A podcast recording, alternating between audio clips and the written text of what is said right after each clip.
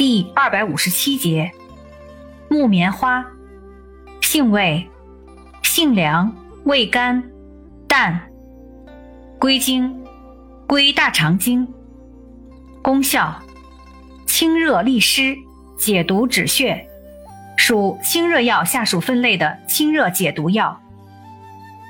功能与主治，用治大肠湿热所致的泄泻、痢疾、血崩、疮毒、金创出血。